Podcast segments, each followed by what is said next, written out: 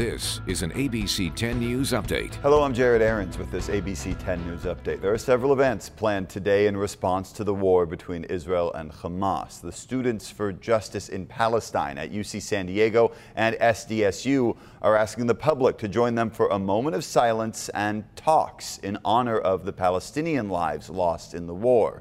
That's tonight at 6 o'clock at the Silent Tree, which is in front of the Geisel Library at UC San Diego. At 7 o'clock tonight in the South Bay, there'll be a rally in support of Israel and peace. That will be at Temple Beth Shalom on 208 Madrona Street in Chula Vista.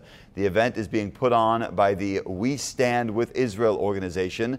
They say there will be full security for your safety.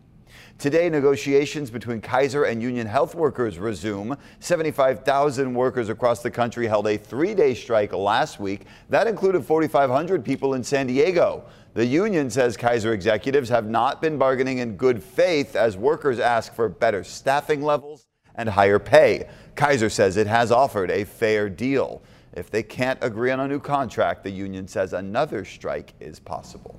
Moses Small is here with a look at our forecast. We're starting colder than expected, I think, this morning, Moses, but we're going to warm up nicely. Yeah, we are going to warm up pretty nicely. And fun fact, for many of us, today is actually going to be a little bit warmer than yesterday. Taking a look at San Diego, we reach up to 73 degrees. Tomorrow, a little bit cooler, though. So keep in mind, tomorrow morning, we're going to wake up to a little bit of drizzle once again, a high of 69 degrees. And the series warmth is going to come Sunday and Monday for inland neighborhoods. A very similar story today, reaching up right near that 80 degree mark for most of us. Sunday and Monday, mid 80s.